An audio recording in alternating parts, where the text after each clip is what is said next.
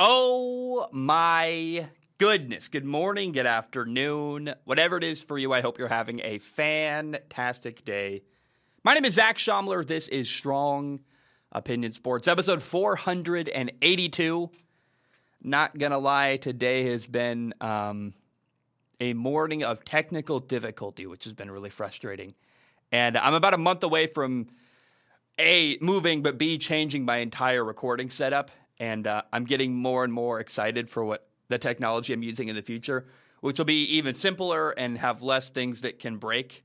But let me give you a daily reminder, no matter what job you do, no matter how much you love your job, you will run into hard stuff that will fall apart and break and problem solving constantly. So remember that even the best job has problems.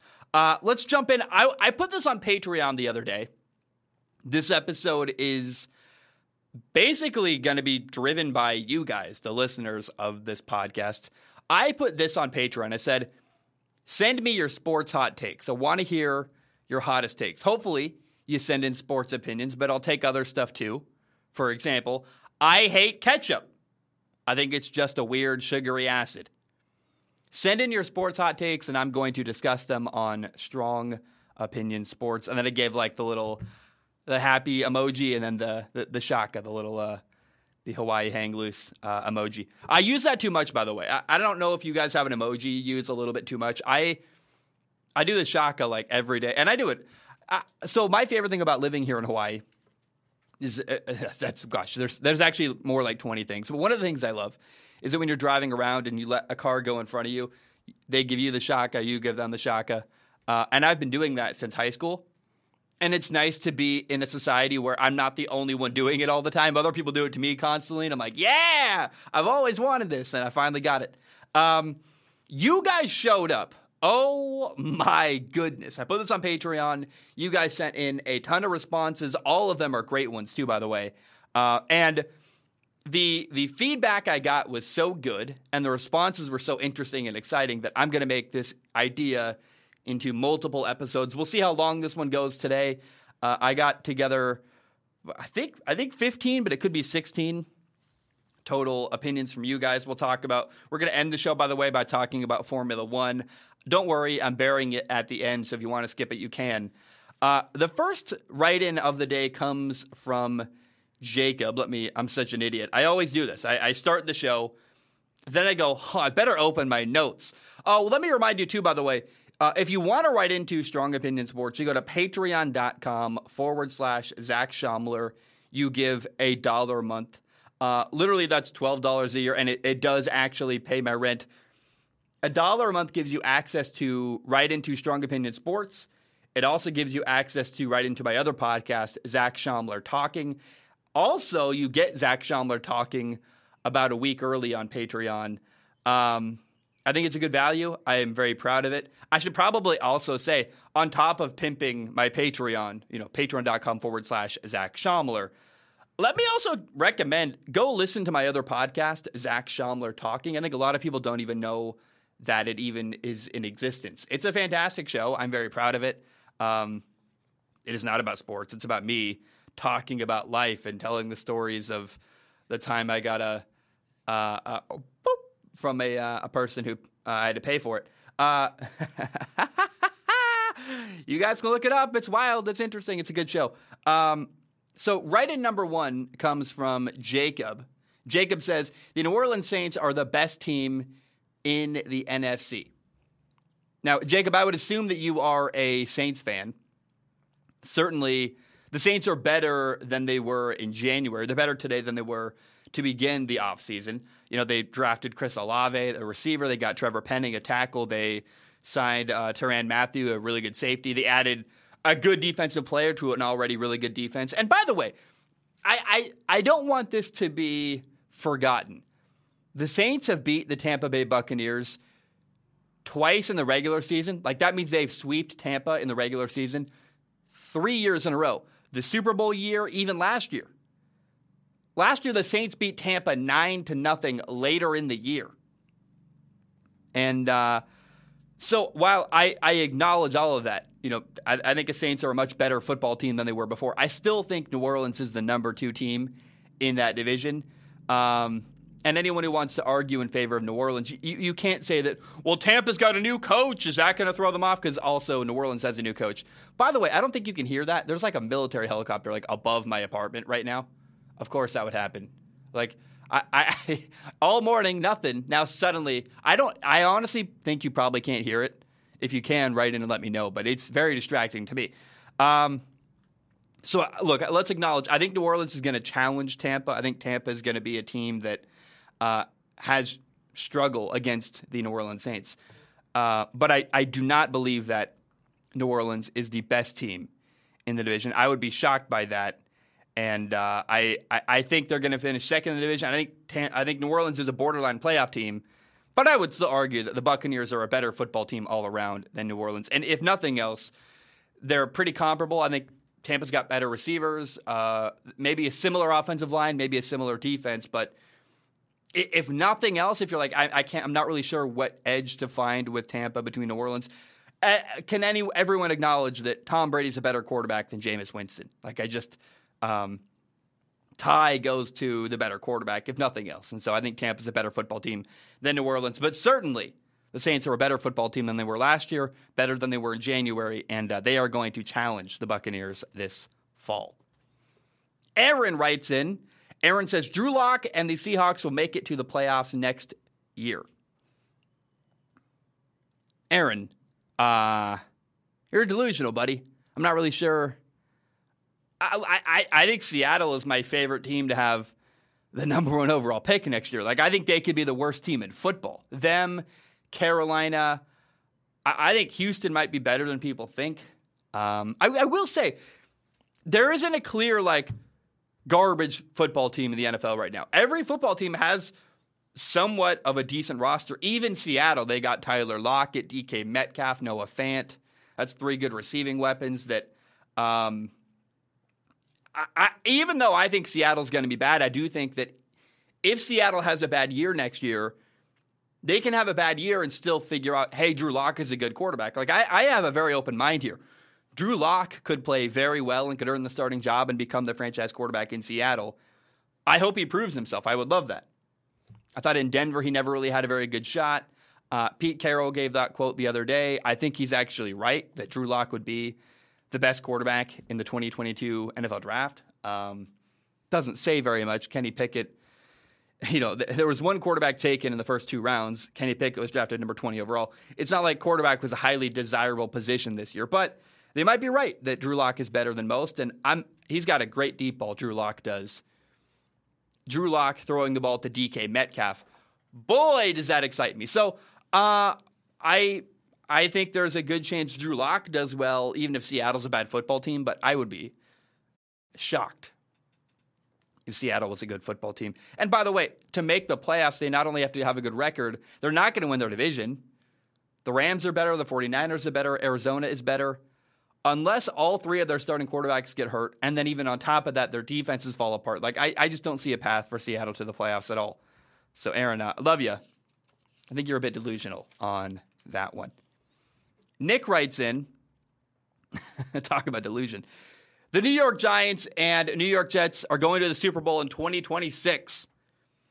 They had surprisingly good drafts and seem to be making decent decisions. I hope both organizations find success in the next few years. I will say that would be wildly fun. New York versus New York in the Super Bowl. If that could happen in my lifetime, I would pay a lot of money to see that. That would be awesome. It would be bad for maybe the league because people would be bored and say, oh, it's all New York Super Bowl, but New York would go crazy. It'd be fun. It'd be interesting. I would love that. So, I think a Super Bowl prediction, Nick, it's a bit extreme. However, I agree that both the Jets and the Giants have been making good decisions and making good moves as an organization. The Jets got way better this offseason. They had a good free agents. They had a couple good draft picks. The Giants had a good draft. I love the philosophy that the Giants took on. They drafted a good offensive lineman. They drafted a good defensive lineman early on in the draft. Investing in your linemen. I mean, linemen are so much more valuable than people realize, and I love seeing a team that appears to value them. They might have, of the three defensive ends they got taken early in the draft, it's very possible Kayvon Thibodeau, becomes the best one as well. So, like, I mean, he was the number one pick for a long time until he fell in the draft. So, it's very possible the Giants got the best of the pass rushers in this year's NFL draft. I also really like the Giants head coach, Brian Daboll. I believe in him. He's a good offensive mind. Now, the big question in New York for both football teams is the quarterback position. Zach Wilson is going into year two. I have an open mind. Zach Wilson, in fact, I would say Zach Wilson's probably one of the guys I am most excited to watch this fall because they're putting good pieces around him. He's mature. He works really hard. I know some people who know him and speak really highly of his work ethic, and it's not BS. They're not just saying that. They really believe in the guy. And I kind of do too. I'm really excited to see if he can make a big jump in year two. Daniel Jones, I am way more skeptical of. He's had 3 years to prove it to me and has done nothing to gain my confidence. We're going into year four with Daniel Jones. He doesn't have a contract after this fall. Thankfully, that means that if Daniel Jones is bad, the Giants can and will move on. But even, you know, I think the Jets are more invested right now in Zach Wilson. If Daniel Jones doesn't work out, they can pivot, draft a new quarterback, and move on.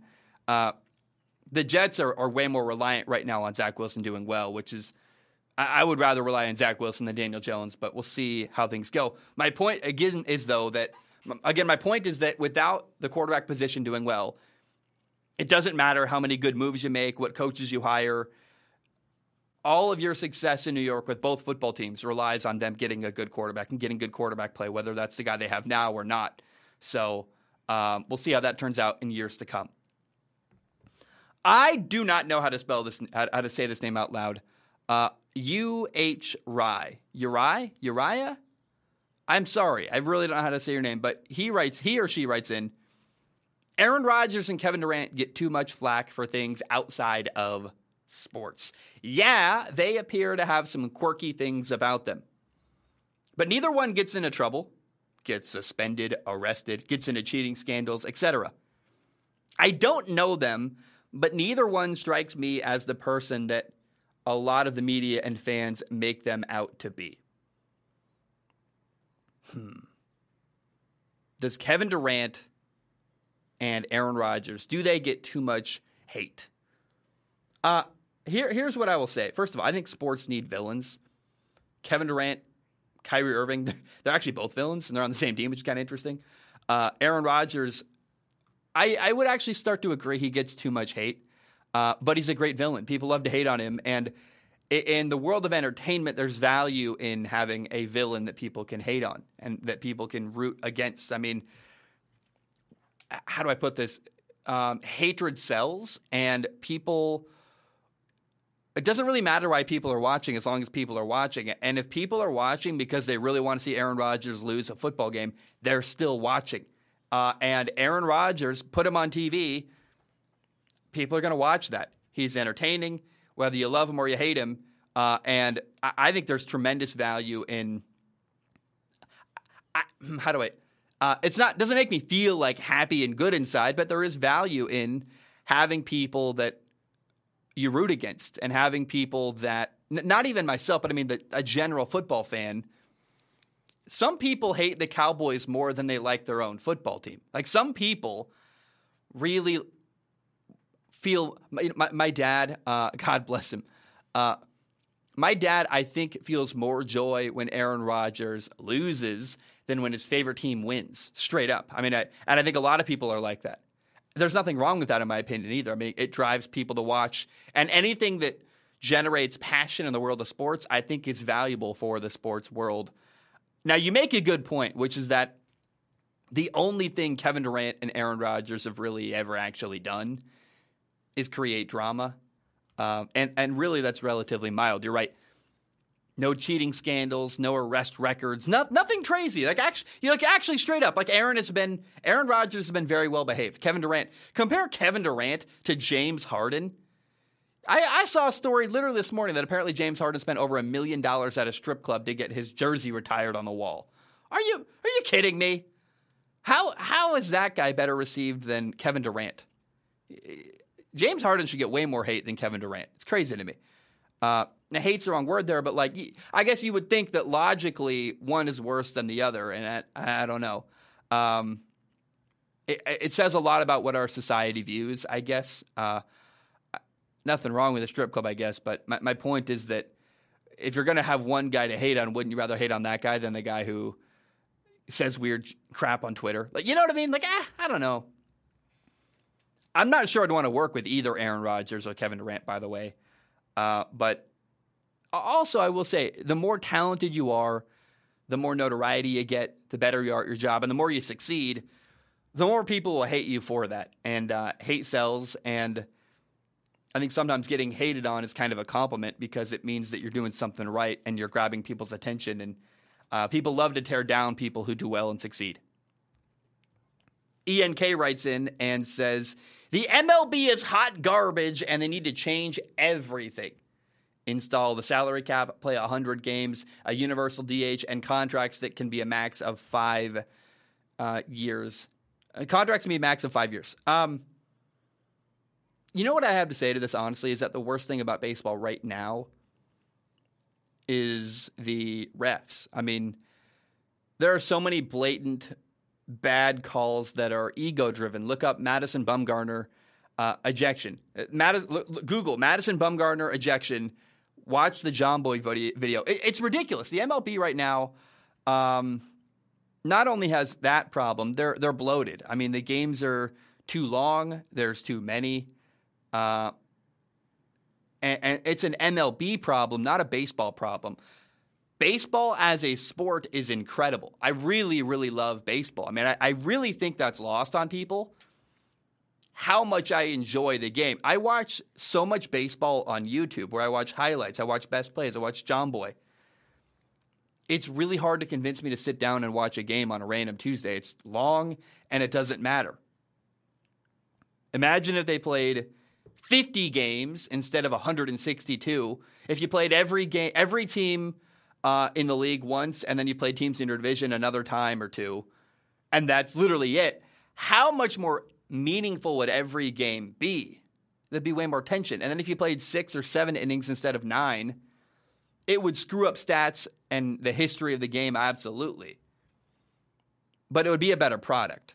And I just... You know, let me read another question. I do have another baseball question. Let's just go to it now because I'm really interested in this topic. Let me find, if I can find it, jeez. Give me 1 second. Because someone wrote in about baseball, and I want to make sure I talk about it if I can find it. Thomas writes in. Thomas says, quote, dead time in baseball sucks if you're watching the game on TV, but is great if you're actually at the game. The dead time gives you, the fan, more time to take care of your business, whether it's bathroom or concession runs, and most of the time, you don't miss very much. Most venues put on a wacky promotion during the dead time to keep you entertained if need be. That being said, when I do get the chance to watch my White Sox or any baseball game, for that matter, on TV, I usually end up on my phone. Baseball is... so much better in person. You watch it live and in person. Get a hot dog, get a beer. You're with your friends. You're having... Baseball is an event that you go to, and it's happening. You're talking over it. You're commenting on the game. You're catching up on your life. It's a social event, and it's a wonderful social event. I love going to baseball games with my friends. It's outstanding. And the fact that you can... Gosh, I don't know. It's a live event, and baseball is bloated. I think it's a bit unsure of its identity because it doesn't translate very well to TV, unfortunately. And maybe baseball is just going to be more like the WWE, which I don't. I know people do watch the WWE on TV, but it's bigger in person. Like even the problems with baseball, I really hate the bad umpires right now. Bad strike calls, ego-driven stuff. You miss a call at first base, like little things that are annoying you can't review. On TV, it's infuriating. I would argue that a bad umpire in person is fun. It actually engages you even more. On TV, it's a weakness of the game, but when you're there in person, it feels unfair and it pisses you off, but it actually makes you lean in a little bit closer, and you're yelling at the TV, hey! And the whole crowd turning on a ref, turning on an umpire is actually a fun thing in person. There's value there. It makes me more engaged in the thing happening. So I think baseball just either needs to just embrace it. It's a live event, and it's better in person, and maybe it already has. And if everyone accepts that and says, we're going to go to games and stop watching on TV, like, I don't know. I think TV's created a problem for baseball where it has so much revenue from TV contracts that I don't think is a very sustainable model. I've talked about this before. And if we all just, as a society, agree, hey, we're not going to watch baseball on TV, it's not very good. But instead of trying to make them change, let's just accept that it's outstanding and really fun in person. Yeah, unfortunately, I think baseball would dominate if they were willing to change. I mean, if they wanted to cut the season down and have shorter games, I think they would be able to have ratings like football on TV. The question is, do they want that? Are they happy the way they are? Maybe baseball never is going to be a big television sport. Maybe it's always going to be an event sport you go to. And that's okay if that's what they want. The question is if it gets to the point of death, right? If they are dying, they better change or die. But I don't know. I see multiple outcomes in the future of baseball, and they're all viable. I would really like to see baseball maybe limit the amount of money you can spend and just lower salaries all around the league and say, we're just going to be less bloated. We're going to trim the fat. We're going to have fewer games. We're going to have shorter games, and we might make a little bit less money initially, but it's an investment in eventually getting way more people to watch, because if we make everything more meaningful, we might get more viewership on television. But again, I would back that up by saying maybe you don't need more viewership on television. Maybe you just accept that baseball is an event that you go to. I mean, I've never been to New York, but I would imagine if you're living in New York, one of the best things to do in that city is go to a Yankee game. Like, it's a thing. You get a hot dog, you get a beer, you ride the subway, you go with your friends. I mean, that's an event you go to, and they're never going to have trouble getting people in the stands because it's one of the things you do in that city. And I can't say enough how much I romanticize that. You know, my buddy Sean lives on the mainland. I'm going to a Mariners game with him in June. We're gonna ride the train up north so that we don't have to drive home. We're going to get blasted drunk, have hot dogs, talk about stuff, catch up, talk about girls, talk about life, talk about everything. It's going to be awesome. And also watch baseball. And then yell when the umpire misses a bad call and cheer when there's a home run hit. And he's going to wear a Mariners jersey, and I'm going to wear black because I hate the Mariners. But my point is, like, I can't wait for that moment. Like, there is value in that. And I guess I'm rambling here, but I'm not really sure where baseball fits in my heart. Do I want to watch it on TV? Maybe it doesn't need to change, and it just is that romantic thing you go to once a year. I don't know. But baseball's a lot closer to a concert than it is to football. It's a live event. It's not really something I have any interest in watching on TV.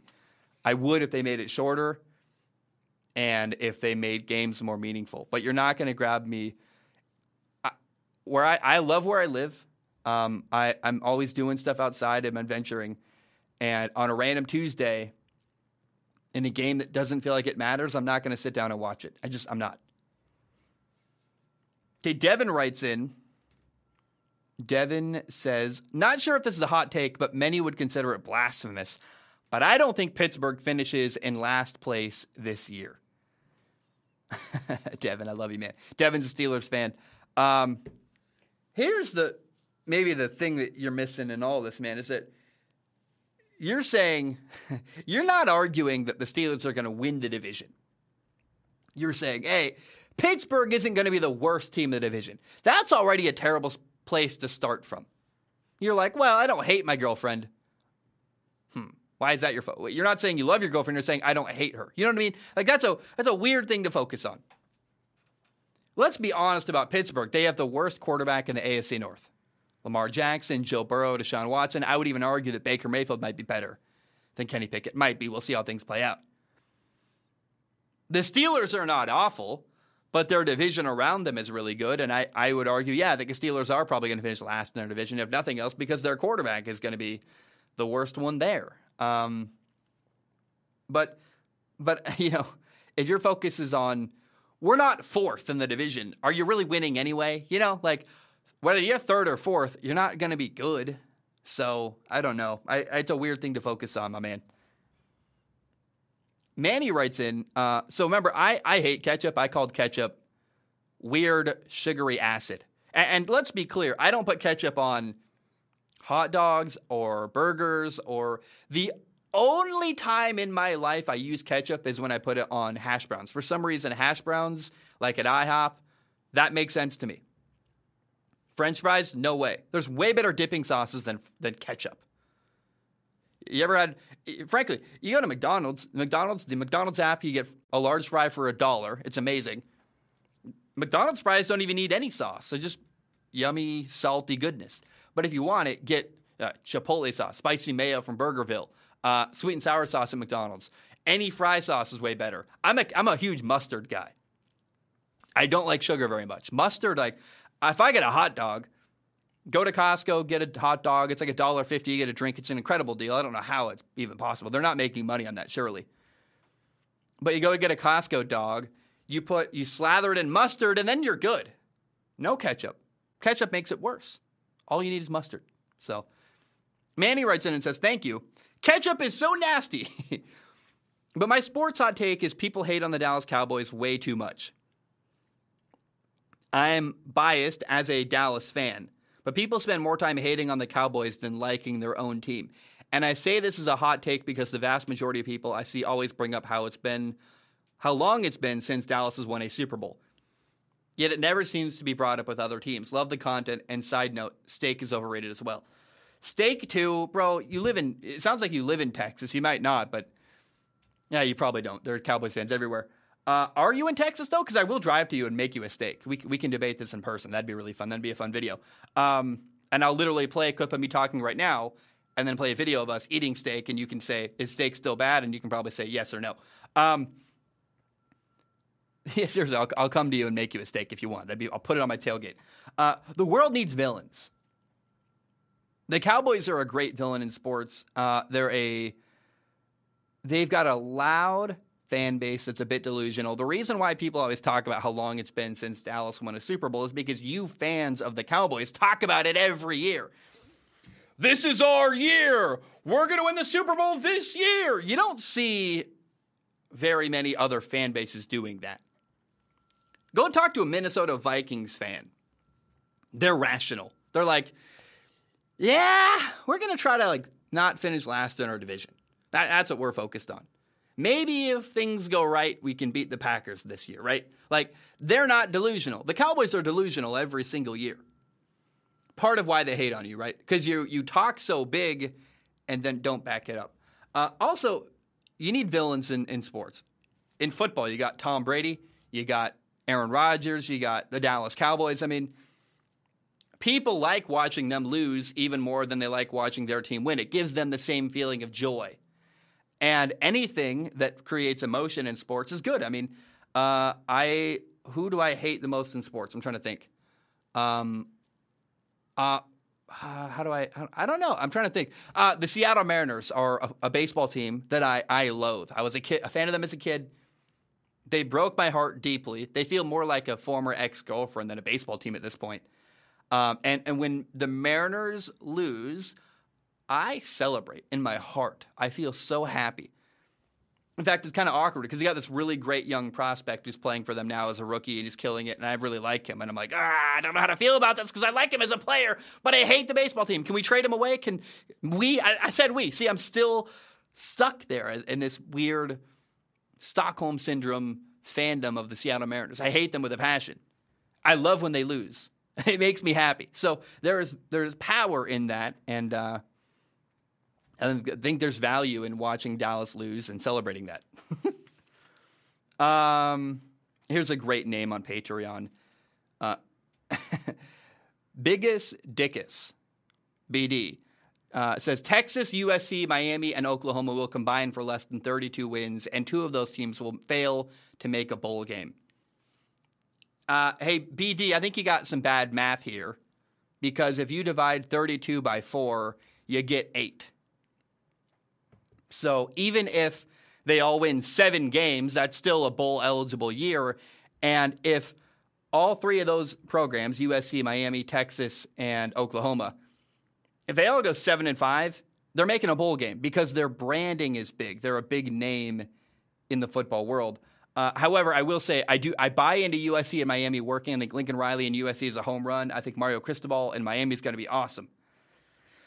I'm very skeptical of Texas and Oklahoma. I actually like Brent Venables, Oklahoma's head coach, but they're going to the SEC at some point soon. I'm not a big believer that Texas or OU is going to become a powerhouse in football. I would like them to be, but I don't think they will.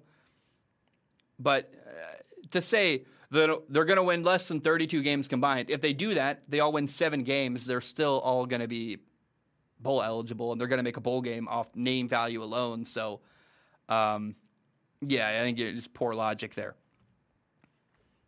Carson writes in and says, Carson Strong will be the best quarterback taken out of the 2022 NFL draft if his leg heals. That's a big if and or but. I mean, if his leg heals. It might not.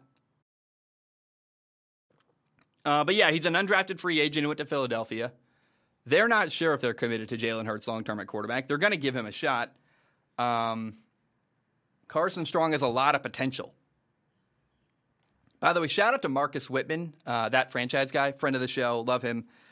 He put me on to Carson Strong. He said, hey, go watch him, and recommended him. He's got some great tape early on in his season, and then his knee fell apart. And I'll say, like, if there's any undrafted free agent quarterback that I'm like, this guy could work out, it is Carson Strong. Okay, Zachariah writes in with a blasphemous couple takes. He says, sports ball, meaning, like, let's talk about the sports side of it. The Bengals Super Bowl run was a fluke that won't be repeated. The defense gelled perfectly. The team stayed abnormally healthy. Joe Burrow had one of the best quarterback years of the past decade, and Jamar Chase took a ton of corners off guard. Zach Taylor is an average-tier coach that was lifted by circumstances. The Bengals will be a Titans-tier team for the next decade. Division wins, first-round byes, and unable to go past the true powerhouses of the AFC. That's Cincinnati.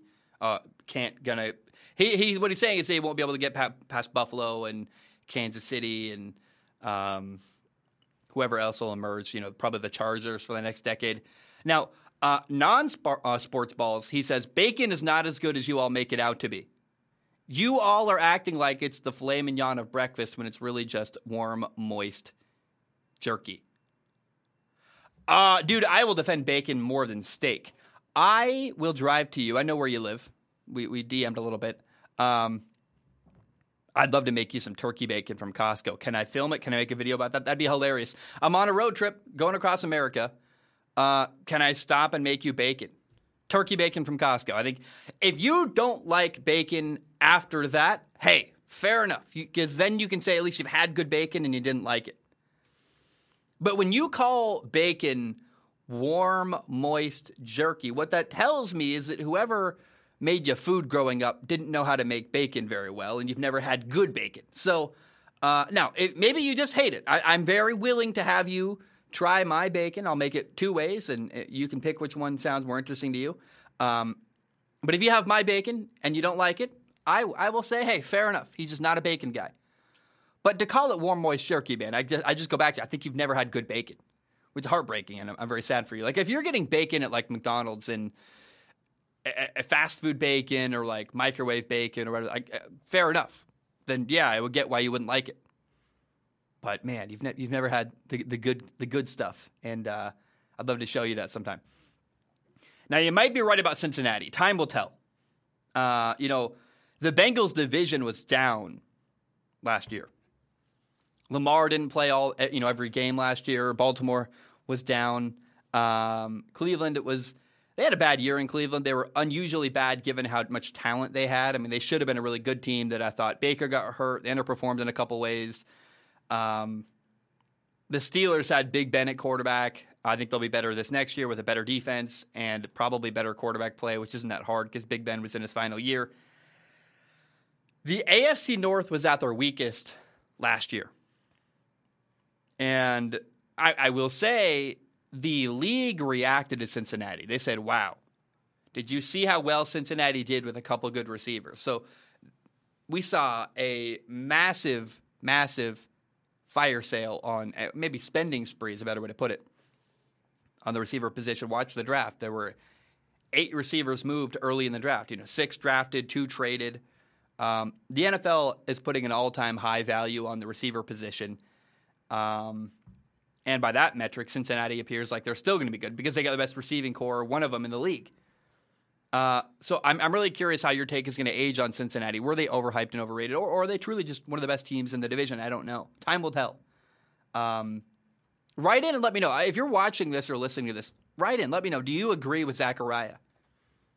Do you think that the Bengals are a little bit overrated and maybe kind of had a fluky year last year but aren't going to be a sustainingly good football team? Jonah writes in and says, Jimmy Garoppolo is much better as a quarterback than people give him credit for. He's limited but very efficient more often than not. So many people act as if he was the only limiting factor of the 49ers, when in reality we had a weak right offensive line and a subpar secondary, allowing too many explosive plays. Jimmy Garoppolo is physically limited as a quarterback, meaning that he will never be able to play like Josh Allen, Justin Herbert, or Patrick Mahomes. He's got a limited potential. But he still does a lot of good work. He's a very good decision maker. He's accurate with the football, has a very weak arm. But there's value there. Like as a former quarterback, I respect the work that Jimmy Garoppolo does, and I probably should say that more often, actually. But people have a hard time with middle of the road, solid, good work.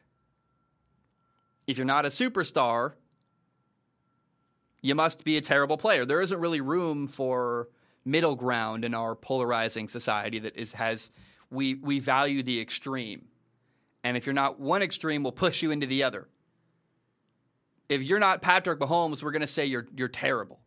Jimmy Garoppolo is a lot closer to Kirk Cousins than he is to, I don't know, name any quarterback who's not in the league anymore. I think actually like that's a good comparison there. He's solid. He's not a franchise quarterback. But because of limited potential, he's devalued a lot. I mean, Jimmy Garoppolo is, I would say a Toyota Prius. A Toyota Prius is a very good car, from many, many standpoints, right? Gets great gas mileage. They're reliable. They don't break down a ton. I'm a big Toyota fan. I was a mechanic for a year. I can't recommend enough how great Toyotas are. Everyone should buy one. If you're not buying one, you're probably making a mistake. And I say that as a guy who drives a GMC, right? I should have bought a Toyota. I knew that when I bought it. I just bought it anyway. But imagine getting a Toyota Prius to tow your RV. Towing your RV is like trying to get to a Super Bowl and win. A Toyota Prius is a good car, but it's simply unable to tow your RV. You have got a trailer you want to go camping with. Hey, you can't drive a Prius. So you got to upgrade and buy a truck if you want to get your trailer into the woods so you can go camping with it. It's got a limited potential, a Toyota Prius does. Doesn't make it bad. It means it's not a truck. It's a little bit different than what you need to get to where you're going. If a Toyota Tundra is Josh Allen, Jimmy Garoppolo is a Prius. Does it make the Prius a bad car? Does it make Jimmy Garoppolo a bad quarterback? No. It means that he's not ever going to be able to do the things that Josh Allen can. I think it's a solid analogy. I did my best there. Okay. Peyton writes in and says, while I can't deny Tom Brady had a more successful career, Peyton Manning was a better quarterback. I'm completely unbiased. Just don't look at my name. He's named Peyton. Peyton Manning? Did you write into the show? No way. Holy crap. Peyton was more likable. Peyton acted more like an everyman. He drank normal beer and drove a truck, wore jeans. Like Peyton, like it or not, appealed more to the common man, where Tom Brady's driving Aston Martins and wearing watches. It goes to Formula One races. And Peyton also played on more explosive football teams, meaning he had Reggie Wayne and Marvin Harrison for a lot of his career to throw the football to. And when you got those guys out wide, it's easier to look really good. And I'm not trying to take away from Peyton Manning at all, but I will say, remember when Tom Brady got Randy Moss that year? He was incredible. So I think both are great. I would say that Peyton played more of his career with a better receiving core. Now, I'm biased here. I love Tom Brady. He's my favorite player of all time. But Peyton Manning was also my favorite. I learned how to throw a football by watching Peyton Manning. I think I can still speak objectively, but I do believe that Tom Brady is genuinely better in big moments. Peyton, I think at times, struggled with tension.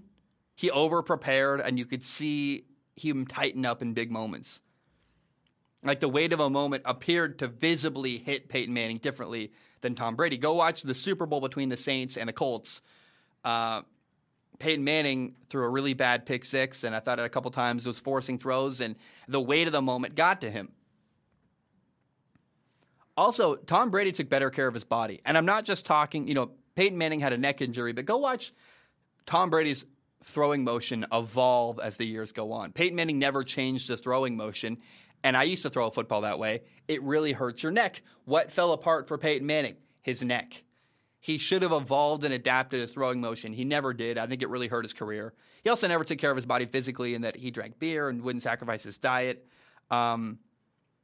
Both are legends, though. I mean, I really don't. I don't even like comparing Tom Brady and Peyton Manning because both are incredible. Like, does it matter?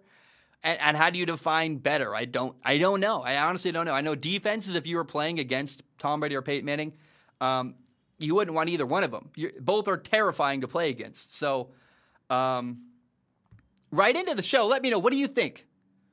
Tom Brady or Peyton Manning, who's better? And then how much of that is popularity? I think Peyton Manning's more popular. I think Tom Brady won more Super Bowls. Both are successful. I don't know how you really... What's the deciding factor on what makes them, quote-unquote, better? I don't know. Maybe Peyton Manning had more years of better statistics, but the years that Tom Brady played with amazing receivers like Peyton had for a lot of his career, i.e. Tampa with Mike Evans and Chris Godwin and, Antonio Brown when he was not crazy, or playing with Randy Moss. I mean, it's not like Tom Brady was bad in the years he had. Tom Brady was prolific in the years where he had really explosive, amazing teams around him. So I don't know. I don't really know how you make a determination there. I don't really care. Carter writes in and says, Tom Brady gets called overrated because he's the most boring quarterback of our generation.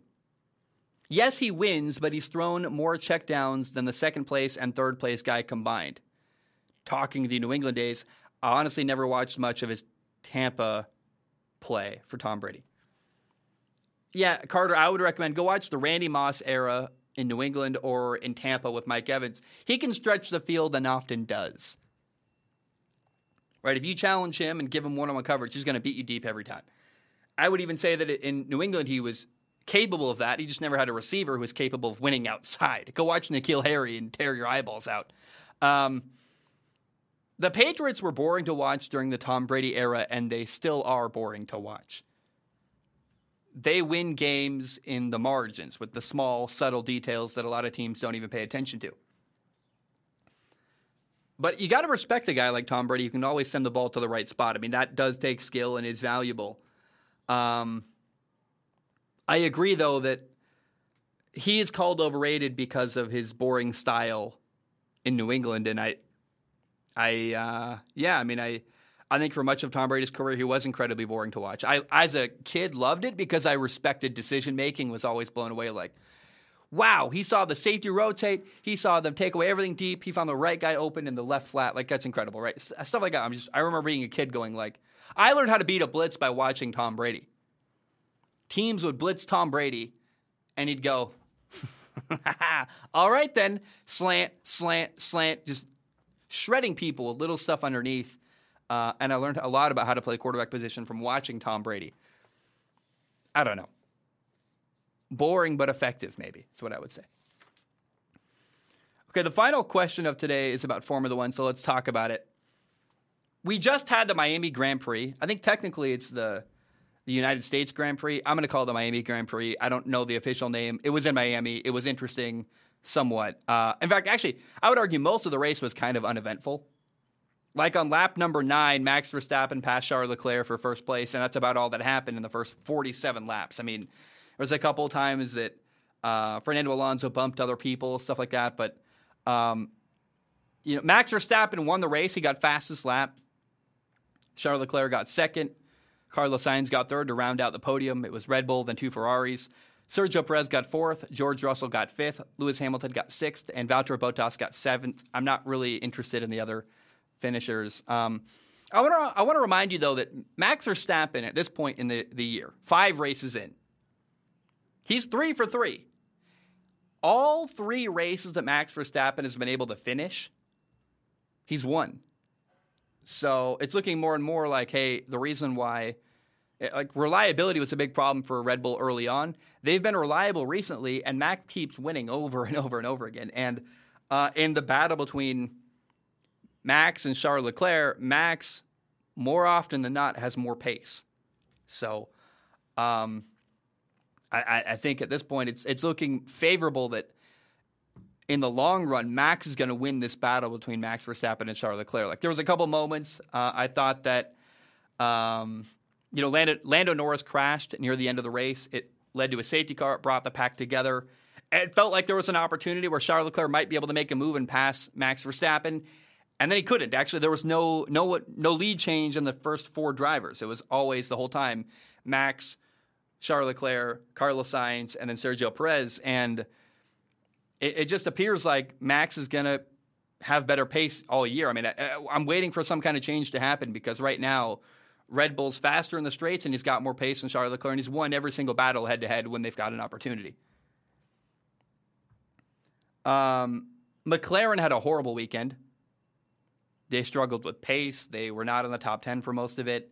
Daniel Ricciardo got P13. Lando Norris did not finish. He crashed and wasn't in the top 10 either, though.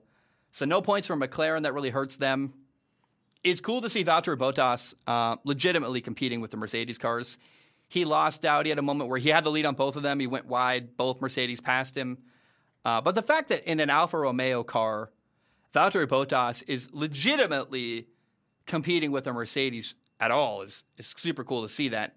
Now, Jaden wrote in on Patreon, as you can. Jaden says, George Russell is Mercedes' best driver. It's a hot take. You could almost just say scoreboard, though. George Russell's got 59 points in 5 races. Lewis Hamilton only has 36. Lewis is getting outperformed. And George Russell's been in the top 5 of every race this year. And I keep waiting and waiting and waiting for Lewis to turn it on. Still waiting. Lewis has been struggling with the car. George is handling it a lot better. And it's a question worth asking. Is George Russell the best driver on the Mercedes team? We're getting to the point 5 races in now where it's really worthy of asking. You're like, huh. The more evidence we're getting, the more it appears to be pointing at George being the better driver. And how much of that, how could this have happened before? Was Lewis kind of allowed to be dominant over Valtteri Bottas and Valtteri not really allowed to challenge Lewis? Does that make sense? Like, he was the clear number 1 driver, and Mercedes never allowed Valtteri to really show what he was capable of, in my opinion. And I guess that's not really fair, because there were times where Valtteri just really couldn't make any moves from the back and couldn't pass people. So maybe that's not quite fair to say, but I just go back to it. George right now looks a lot better than Lewis. And I will say, is it part of this discussion happening because Lewis Hamilton is just a really good villain in Formula One? Like, he's dominated for so long, so people love to hate on him. Is that possible? Like, I want to be careful that we don't lose respect for Lewis Hamilton while we're having this conversation, because certainly he's incredible. Now, I'm an American. my country regularly makes me cringe a little bit with some of the stuff that goes on. Definitely the post-race stuff that went on after the Grand Prix in Miami, it made me cringe. You know, Willie T. Ribbs giving really awkward interviews that I'm like, what are you? First of all, I don't even know. It was a bad fit. I don't think Willie T. Ribbs should have been interviewing anyone. It didn't really make sense. I don't know why we needed to force American culture onto Formula One. They've got like football helmets on the podium. Got a police escort to the podium. I don't know if that was necessary. Maybe it was, but do they have to blast the sirens, I guess? I don't know. Like, why the sirens? The podium was far away, though, so maybe they had to make that. I don't know. I just, there was a lot of, like, forced Americanism on this F1 event, and I don't think Miami's the best symbol of America. Like, I don't know. I don't know. Like, man, really? We got to make them wear football helmets. Why? I was kind of like annoyed by that stuff. Let it be what it is. We don't need to change Formula One. I don't know. After the race, here are the driver standings. Charles Leclerc is still number one in Formula One. He's got 104 points for Ferrari.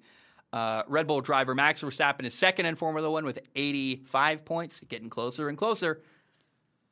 Sergio Perez is third in Formula One with 66 points. George Russell is in fourth with 59 points. And Carlos Sainz is in fifth with 53 points. Charles Leclerc, Max Verstappen, Sergio Perez, George Russell, and then Carlos Sainz. In the constructor standings, the team standings for Formula One, you got Ferrari in first with 157 points. Red Bull is in a very close second right now with 151 points. They are challenging Ferrari greatly. Mercedes is in third with 95 points.